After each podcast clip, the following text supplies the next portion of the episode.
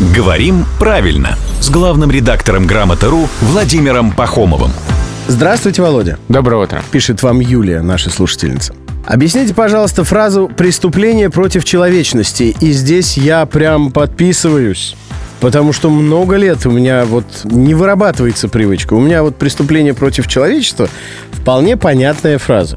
Преступление против человечности какое-то прям... как Ну, будто- может, это кто-то хотел такую новую форму придумать? Может быть, какое-то новое значение, туда крас привнести? А на самом деле это термин международного права. Да, это, это я Да, знаю. и он э, давно используется и давно существует.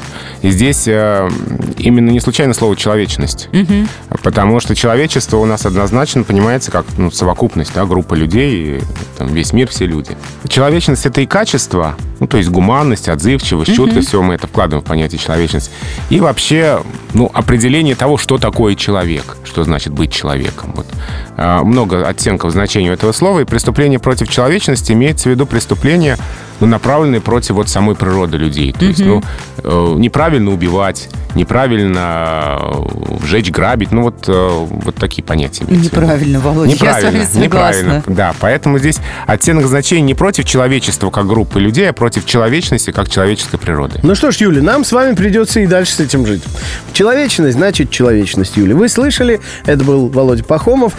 И слушать его рекомендуем каждое буднее утро в 7.50, 8.50 и в 9.50.